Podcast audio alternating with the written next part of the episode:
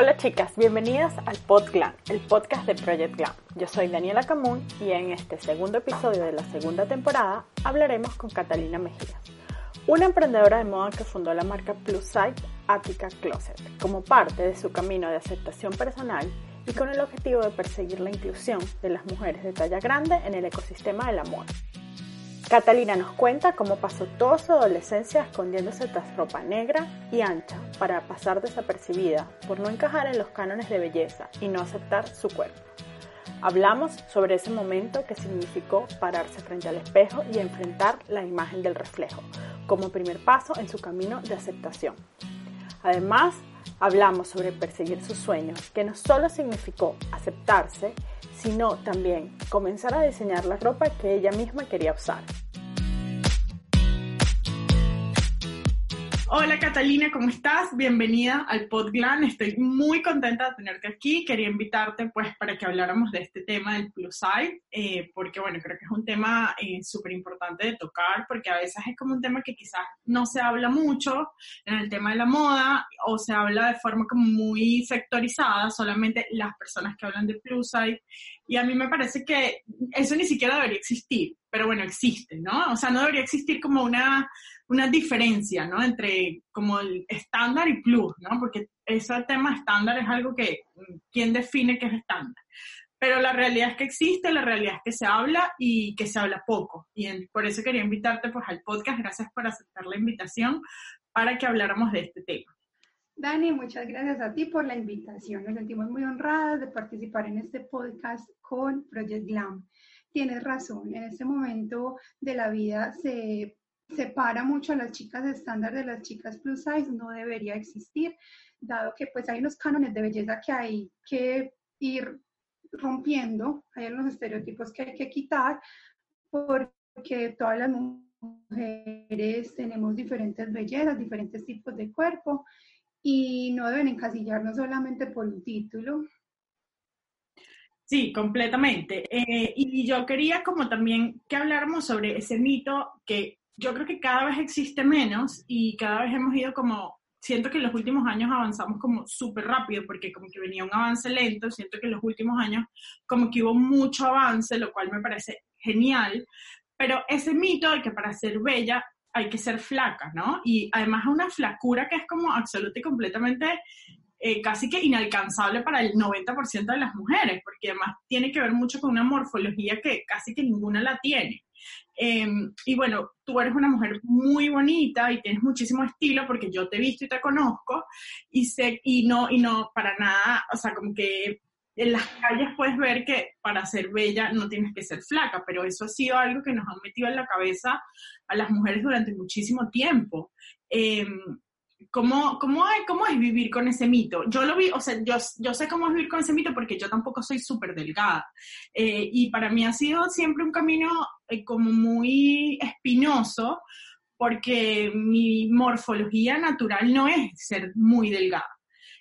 Y yo he luchado con eso toda mi vida y ahora, después de mucha terapia, mucha madurez, mucho libro, he como ido entendiendo que, que, bueno, que no es, para ser bella no necesitas ser flaca, ¿no? Y es una de las, de las cosas que más hablo en Project Glam, de que todos somos bellas, no importa la forma que tengamos.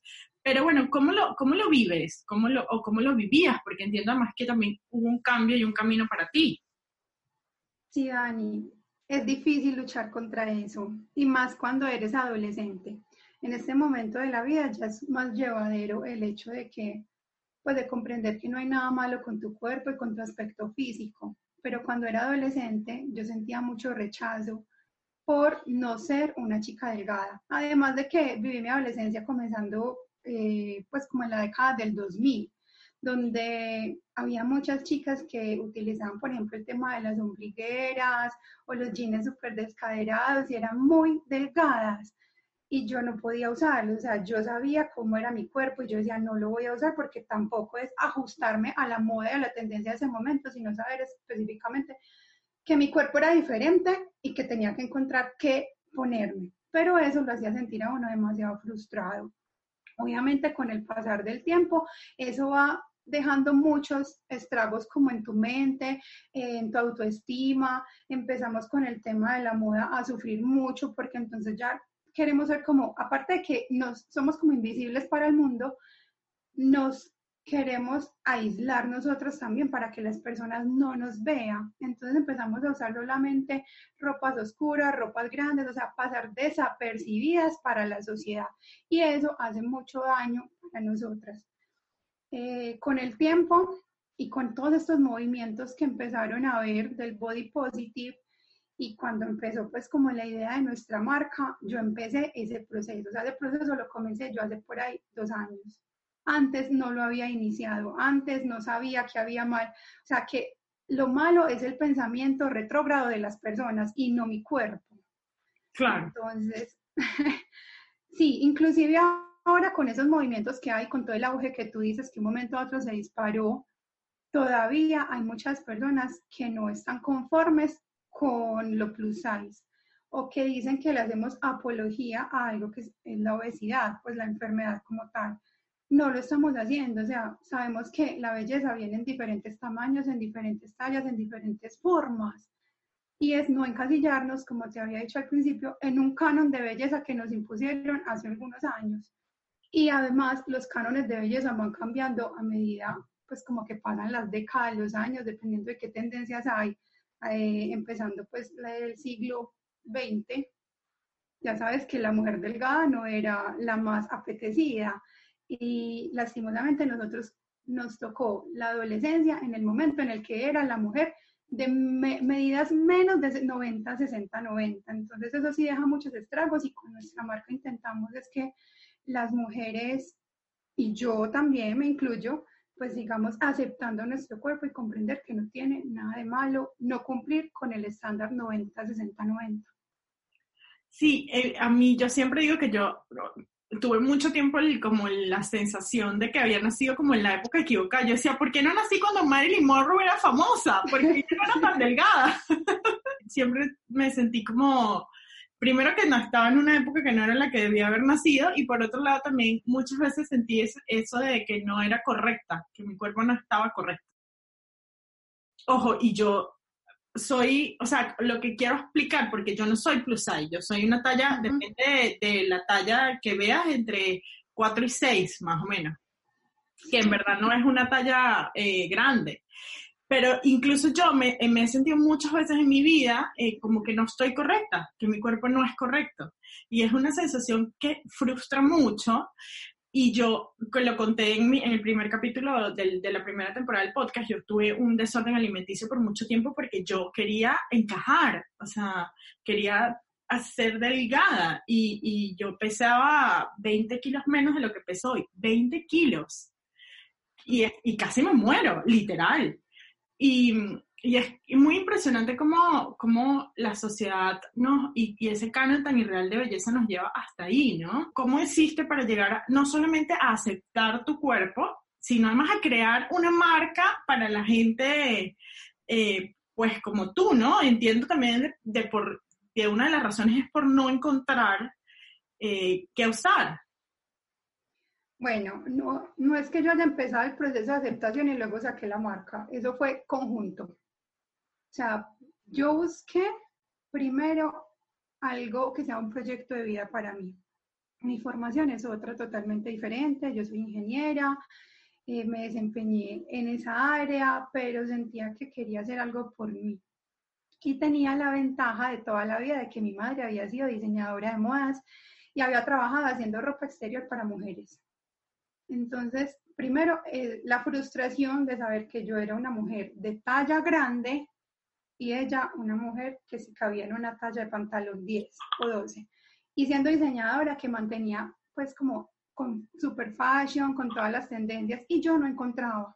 Entonces, obviamente, eh, durante mis 20 años, pues toda la década, yo me veía como una mujer mayor, precisamente porque lo único que había en las tiendas era ropa oscura, ropa holgada, ropa de señora, o sea, yo a veces me ponía blusas que me dejaba mi abuela, con decirte eso, pues tres, eh, tres cuartos, y a mí, y yo decía que a mí me gustaba eso, pero en realidad era el estilo que me estaba imponiendo, pues como el mercado.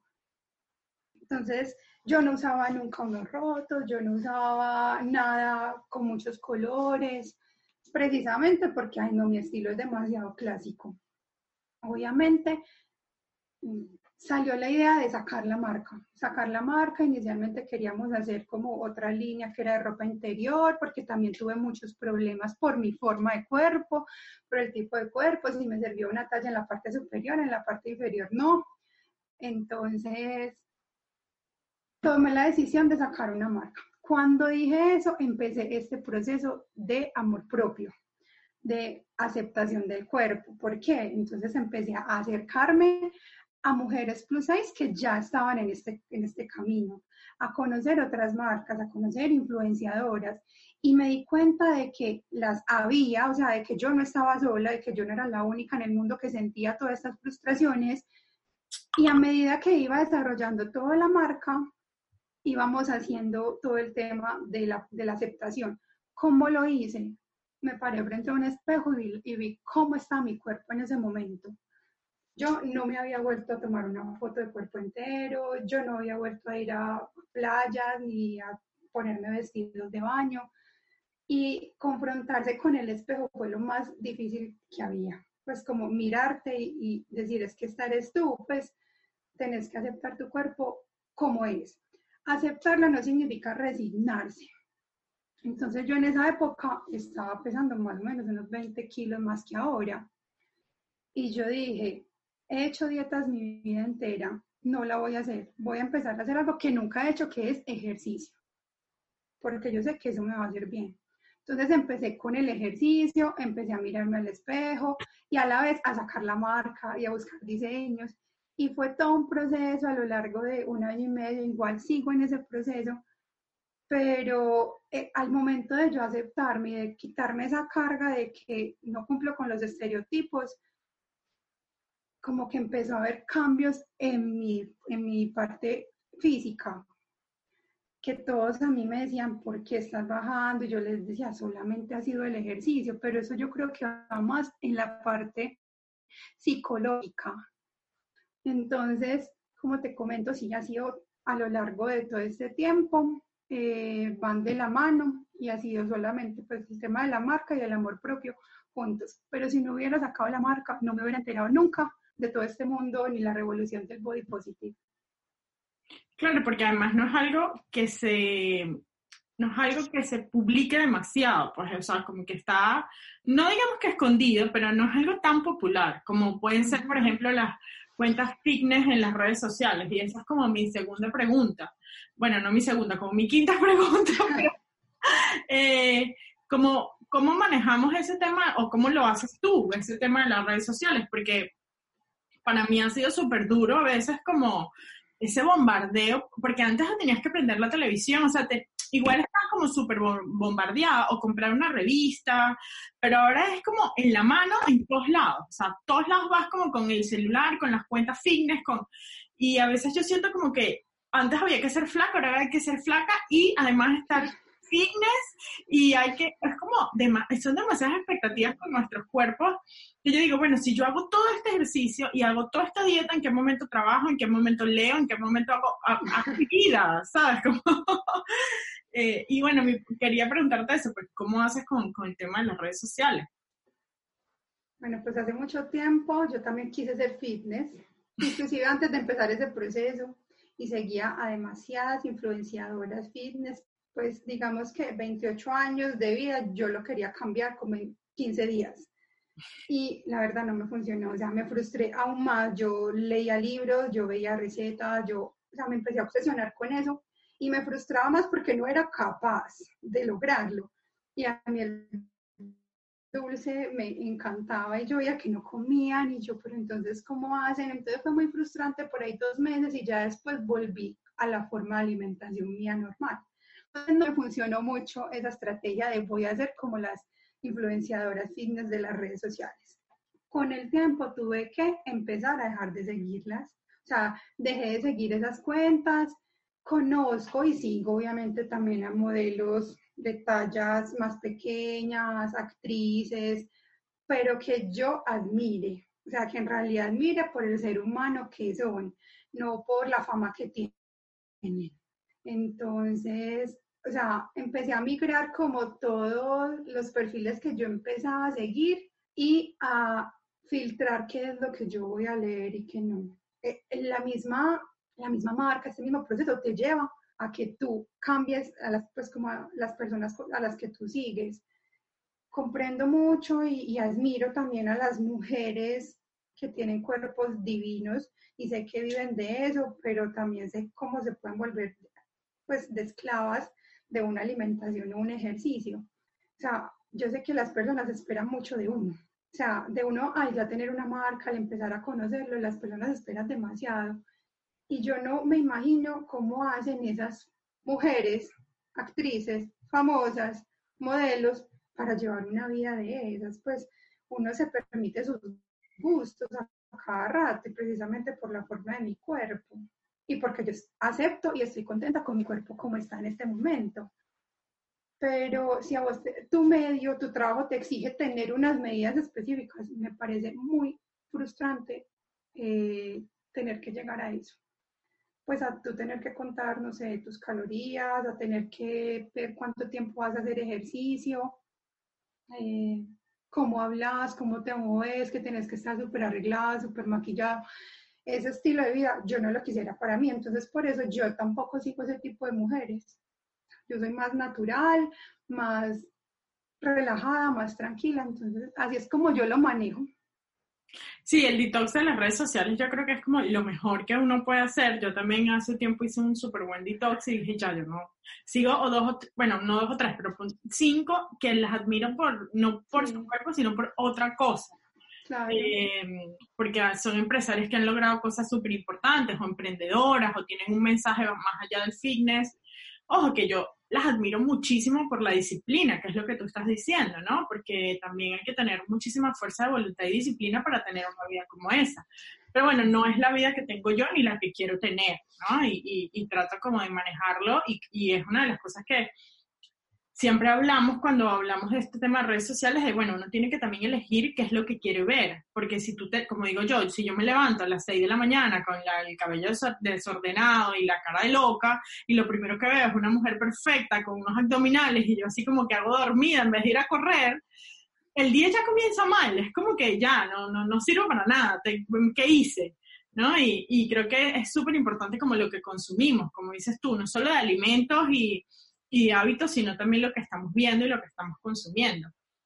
Eh, tú vives en Medellín y bueno, Medellín es así como el centro de la moda colombiana y uno de los centros más importantes como de la moda de Latinoamérica, ¿no? ¿Cómo es tener una marca plus, eh, plus size en Medellín? ¿Cómo es el ecosistema? ¿Te han acogido? Eh, ¿cómo, cómo, cómo es? Siempre tengo como curiosidad. No, en realidad me han acogido súper bien, porque pues ves que la marca es o sea, yo intento tener como un poquito de diseños con tendencia, no con todas las tendencias que estén en el momento, porque comprendo que el público, pues apenas nos estamos arriesgando, atreviendo, apenas estamos diciendo, oiga, existimos y pasamos de todo ese proceso de solamente vestir oscuro y de ser invisibles para la industria de la moda y textil. Entonces, no, a mí me parece antes que tener una marca en Medellín ayuda mucho, porque acá es donde más se consume moda en Colombia. Entonces, todas las marcas que están emergentes, las que estamos acá, inclusive tenemos muy buena reputación precisamente porque le apostamos bien a la moda. Eh, hemos tenido muy buena acogida en, en, diferentes, inclusive en la capital, en diferentes partes del país, así sea por redes sociales, por todo, en cualquier evento inclusive en Colombia Moda, ya, ¿sabes qué es Colombia Moda? Sí, claro, ¿cómo no? Ah, bueno. en Colombia Moda, que se hace cada año acá en Medellín, eh, en los últimos tres años ha habido una pasarela con marcas Curvy. Entonces, o sea, inclusive Inex Moda está también incursionando como en el tema curvy, está ayudando como en esa parte de la inclusión de las mujeres plus curvy, las que no son las super delgadas, talla pequeña. Entonces, ha habido demasiada acogida acá en Medellín. de eso sí no tengo ninguna queja. Qué bueno, ¿no? Igual me sigue siendo como tanto ruido que tengamos que hablar sobre inclusión o cuando, o sea, es una cosa súper normal, ¿no? Como que no todos tenemos que tener una talla pequeña. Somos tan diversas todas y todas somos tan ricas en, en las nuestro cuerpo, nuestra mente, todo que todavía me hace mucho ruido ese tema como de, bueno, hay que incluir y, y, por qué están excluidas, ¿no? Y es como, estamos en este, en el siglo XXI con, o sea, inteligencia artificial y todavía estamos hablando de inclusión de la plus size, ¿no? Es una cosa que a mí me hace mucho ruido y por eso también me gusta como tenerte aquí para hablar del tema y hacer mucho más ruido con esto, para que, para que eso ya no, no tengamos que hablar de talla estándar y talla plus size, sino talla, listo, ya, la ropa que nos vamos a poner. Em, vi que hace poco participaste como, era un, como un salón donde estaban solo marcas plus size, ¿no? Me contaste que era en Bogotá. Eh, y bueno, lo que me hace pensar eso es eh, como en la oferta, ¿no? ¿Cómo, ¿Cómo ha crecido la oferta? Si es verdad que ha crecido o, si, o crees que todavía falta mucho? ¿Cómo, cómo lo ves como desde el emprendimiento, como desde la, marca de moda? Eh, sí, Dani, pues lo que tú dices al principio de del tema de la inclusión, sí quería hacer como un comentario y es que es verdad, no deberíamos hablar de lo estándar y de lo plus size. ¿Por qué? Porque es que nunca se tuvo que haber discriminado ni excluido a nadie. Una verdadera inclusión es tener todos los tallajes, desde el más pequeño hasta el más grande. Obviamente, como teníamos, pues como yo estaba en ese sector tan excluido, tan olvidado, pues me enfoqué solamente en las tallas grandes a partir de la L. Sin embargo, a futuro yo espero poder abrir, abrir como mi escala de tallas, porque también hay chicas de tallas más pequeñas que les gusta la ropa mía y también dicen, ay, pero saca para más pequeñas. Yo solo les digo, ustedes tienen una oferta grandísima, tienen de dónde escoger. Aquí estoy haciendo pues este principio algo pues muy social, espero que, y, intentarles cambiar mucho la mentalidad a todas las chicas curvículos de que la moda es para todas. Sea, ese comentario pues sí lo quería como decir antes de responderte el tema. Lo otro es que se realizó la segunda versión de este, se llama Gorda, Salón de Moda Plus Size, eh, una periodista influenciadora que tiene un blog hace 10 años y es de talla grande. Eh, ella ha luchado todos estos años como para, para saber que las gordas, porque dice que hay, que hay que desmitificar la palabra gorda como si fuera un insulto, o sea, es tu forma del cuerpo, así como te dicen las bajitas, las altas, las delgadas, las gordas, no debería ser un insulto. Eh, tenemos derecho a vestir bien. Entonces ella empezó a recolectar como qué marcas habían en los últimos años, marcas que a ella le gustaran, marcas que fueran de buena calidad, que tuviéramos como estilos diferentes y ya hizo esta otra versión. Es muy bacano porque logramos reunir 17 marcas. Ah, un montón. Sí, éramos como seis de Medellín, o siete, unas de Bogotá, pero entonces por ejemplo, nos decía mucho lo que yo te comentaba que en Medellín hay mucha acogida y era, pero porque todo lo bonito está en Medellín. Entonces, y éramos muchas las marcas que estábamos allá y cada una le apunta a segmentos. O sea, si vienes a las chicas tallas grandes, tienen estilos diferentes. Entonces, siento que falta más. Ya hay oferta de ropa deportiva, de ropa casual, de ropa juvenil, romántica, fashion, eh, denim, ropa interior, lencería, o sea, ya hay como muchas marcas especializadas, pero falta más, porque igual somos, somos marcas que queremos crecer, pero para el mercado, por ejemplo, colombiano, igual somos muy pequeñas, o sea, o pequeñas empresas o microempresas. Entonces, obviamente hay que dinamizar más la economía y hay que tener una oferta mayor. Y como no todas las personas consumen redes sociales, que es nuestro mayor canal, pues para el principal de ventas, eh, pues entonces no todas nos conocen. O sea, cuando uno recomienda otras marcas o inclusive como somos un nicho que está, que somos tan pequeñitos, nos conocemos mucho los mismos creadores de las marcas y como tal no nos vemos como una competencia porque te digo que todos le apuntamos pues como algo diferente y a la inclusión y a, la, y a que las mujeres acepten su cuerpo. Entonces, entre nosotros mismos recomendamos las otras marcas para que las mujeres pues conozcan más oferta y puedan dotar su armario. Eh, entonces considero que es algo muy bacano que se está empezando a hacer, tuvo muy buena acogida y esperamos poder seguirlo haciendo en diferentes partes del país. Sí, yo creo que son iniciativas que hay que hacer casi que en toda Latinoamérica, porque si bien en Europa y en Estados Unidos eh, está un poquito más, eh, como hay más oferta, yo sí siento que en Latinoamérica falta mucho con ese tema, ¿no? Que, que falta muchísimo con ese tema. Em, y una de, las, una de las cosas que, bueno, quiero hacerte como dos últimas preguntas, y la primera es como Sí, hay muchísima gente que todavía está en ese lugar en que tú hablabas al principio, de que te escondes, que no quieres como mostrarte, que solo te quieres poner ropa oscura, que solamente quieres usar, no sé, la ropa de tu abuela, tres cuartos, eh, largas y anchas, ¿no? Y, y, como me gustaría como que le hablaras a, a, esa, a esa mujer que está en su casa y que se siente así, que quiere pasar desapercibida, eh, porque yo me acuerdo que una vez yo estaba, estaba hablando de esto y alguien me dice, tú no entiendes porque tú siempre has sido flaca. Y yo me quedé así como, no, yo sí entiendo, pero claro, no, no, no es lo mismo, yo lo sé.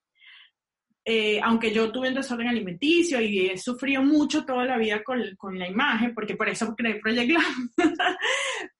eh, como, como, ¿Cuál es ese, qué le dices tú a esa mujer que, que se siente así, ¿no? Porque además yo te vi en, en una, en uno de los días del salón, tenías un vestido espectacular, eh, que creo que además hizo como súper popular porque la gente te lo empezó a pedir y me pasó lo mismo, que yo decía, yo también lo quiero, pero, o sea, como que no había para mí. me pasó al contrario, que yo quiero ese vestido y no es para mí. Y, y, tú te vistes cosas cortas, que, o sea, tienes una, una forma de vestirte súper versátil y te ves súper bonita. Entonces, como que eso es un mito, ¿no? Pero que lo diga yo no es lo mismo a que lo digas tú, ¿sabes? O sea, no creas que solamente a ti te lo han dicho, inclusive a mí después, o sea, mucha gente me conoció ya después de haber bajado de peso y también me hacen comentarios como, ah, pero es que a ti te quedan bonitos. Y eso duele porque también uno sabe qué proceso llevó, o sea, qué proceso ha llevado a cabo todo este todo este tiempo, toda la dedicación. Entonces muchas veces yo les digo como no juzguen, no juzguen sin saber, porque cada persona tiene un tema, un proceso individual y no todo el mundo lo tiene por qué conocer. Entonces yo qué le digo a las mujeres, primero independientemente de la edad que tengan, o sea, siempre pueden cambiar. No, que no digan que porque ya, no sé, ya tiene más, por ejemplo, de 50 años, entonces yo ya que voy a cambiar mi estilo, yo voy a seguir siendo así, o sea, uno sabe cómo vestir de acorde a su edad. Yo decía, llegué a mis 30 años y me estoy vistiendo como alguien de 20, pero me vestí siempre como una señora. Yo decía, si está correcto, y después dije, ¿cómo así? Pues si yo me siento bien, si yo me siento joven, yo lo puedo hacer. Lo primero que hay que hacer es salirse de la zona de confort, de que, ah, como estoy acostumbrado a esto, como en esta marca, ya saben mi talla y yo me acomodo, entonces solamente voy a comprar esto. No, eso es, eso es de empezarse a arriesgar poco a poco. Yo a muchos les decía que yo no volvía a usar faldas y tú ves ahora que me encantan las faldas y los vestidos. Entonces, primero reconciliarme con las piernas, saber que no las voy a mostrar mucho, o sea, que yo le busco el largo a la falda que a mí me quede bien y con la que yo me sienta tranquila.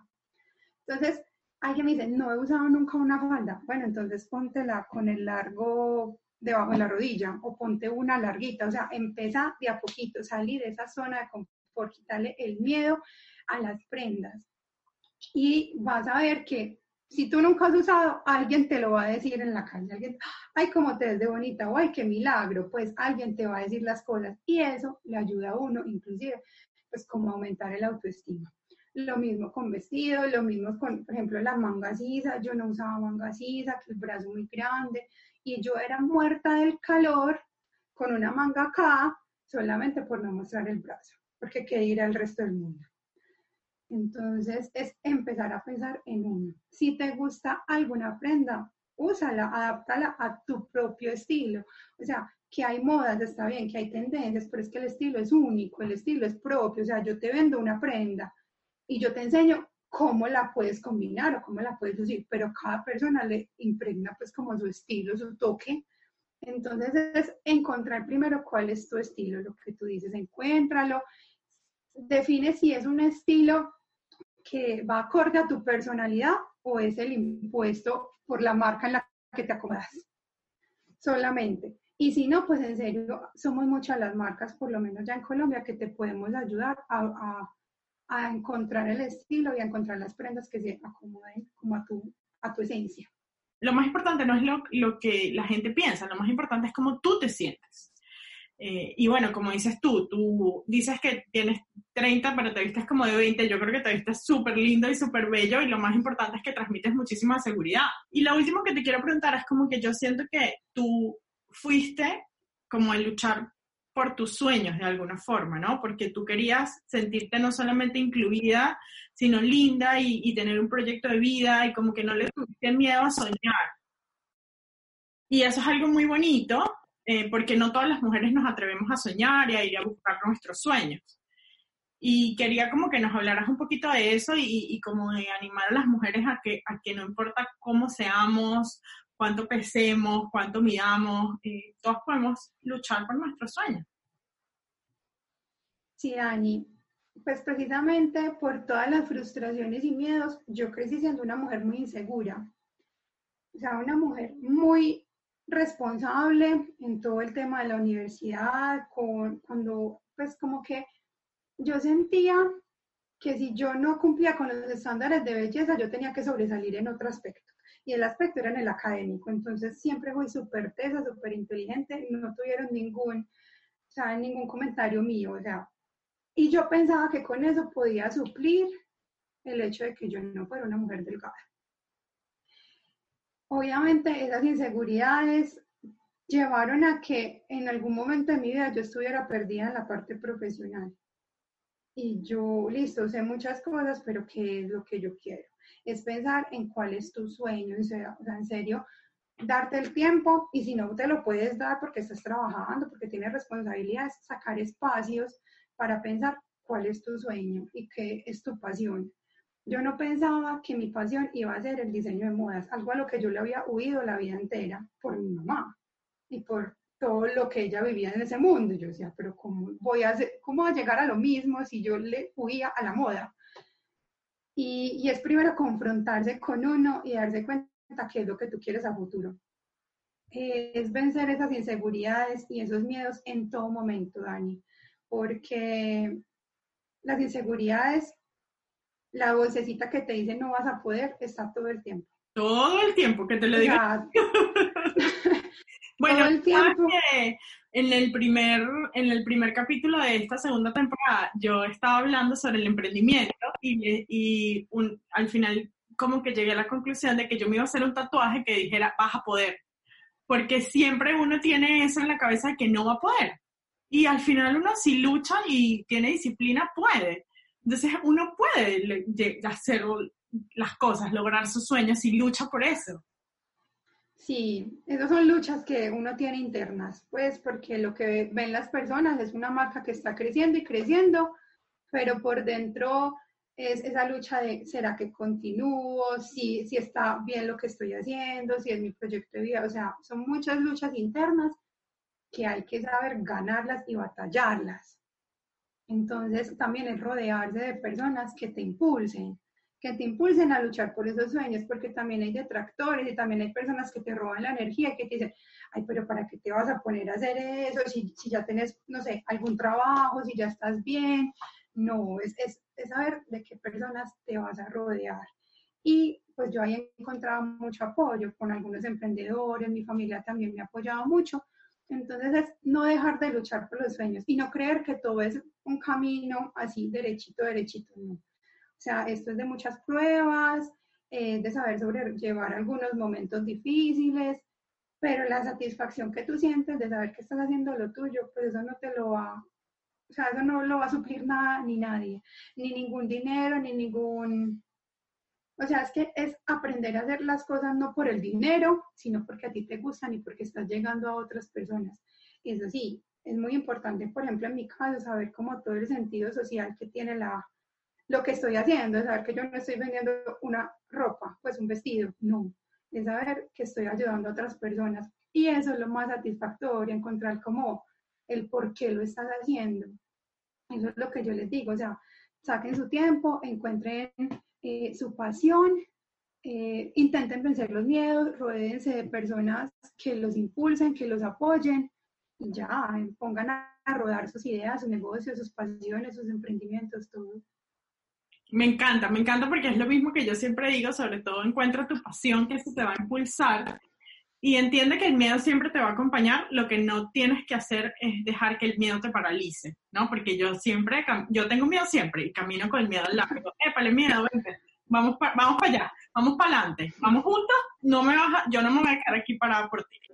¿no? Y con eso me encantaría poder terminar porque me parece un mensaje como muy inspirador y darte muchísimas las gracias por aceptar la invitación de venir al podcast. Creo que es una entrevista que va a inspirar a mucha gente. Así que, Catalina, muchísimas gracias y muchísima suerte con tu marca, que es una marca muy, muy linda. Así que felicitaciones. Ay, Dani, como te dije, gracias a ti por darme esta oportunidad, por este espacio, por poderle hablar a todas las chicas, a chicas que como yo también han pasado ese proceso, a las que apenas lo pueden comenzar, a las que nunca han sido siquiera conscientes de, de estos problemas que, que, hay en la sociedad por el tema de la exclusión de las chicas plus size. O sea, gracias a todas por escucharme y saben que eh, tienen a alguien con quien hablar si lo necesitan y las espero a todas. Buenísimo, les dejo todos los datos de Catalina y de su marca eh, en la caja de descripción, porque es una marca que vale la pena mirar y además Catalina es súper dulce y súper linda, así que como dice ella, si tienen, están viviendo estos procesos o algo así, escríbanle porque estoy segura que, que va a tener una, una linda respuesta para ustedes. Catalina, muchas gracias. Si les gusta este podcast, recuerden suscribirse, dejar un comentario o un me gusta. También pueden enviárselo a esa amiga que está necesitando sentirse acompañada. Así podemos llegar a más mujeres y empoderarnos juntas. Que el coraje colectivo se multiplique. Si todavía no nos sigues, recuerda seguirnos en todas las redes sociales como arroba Project Glam con doble M al final. Hasta un próximo episodio.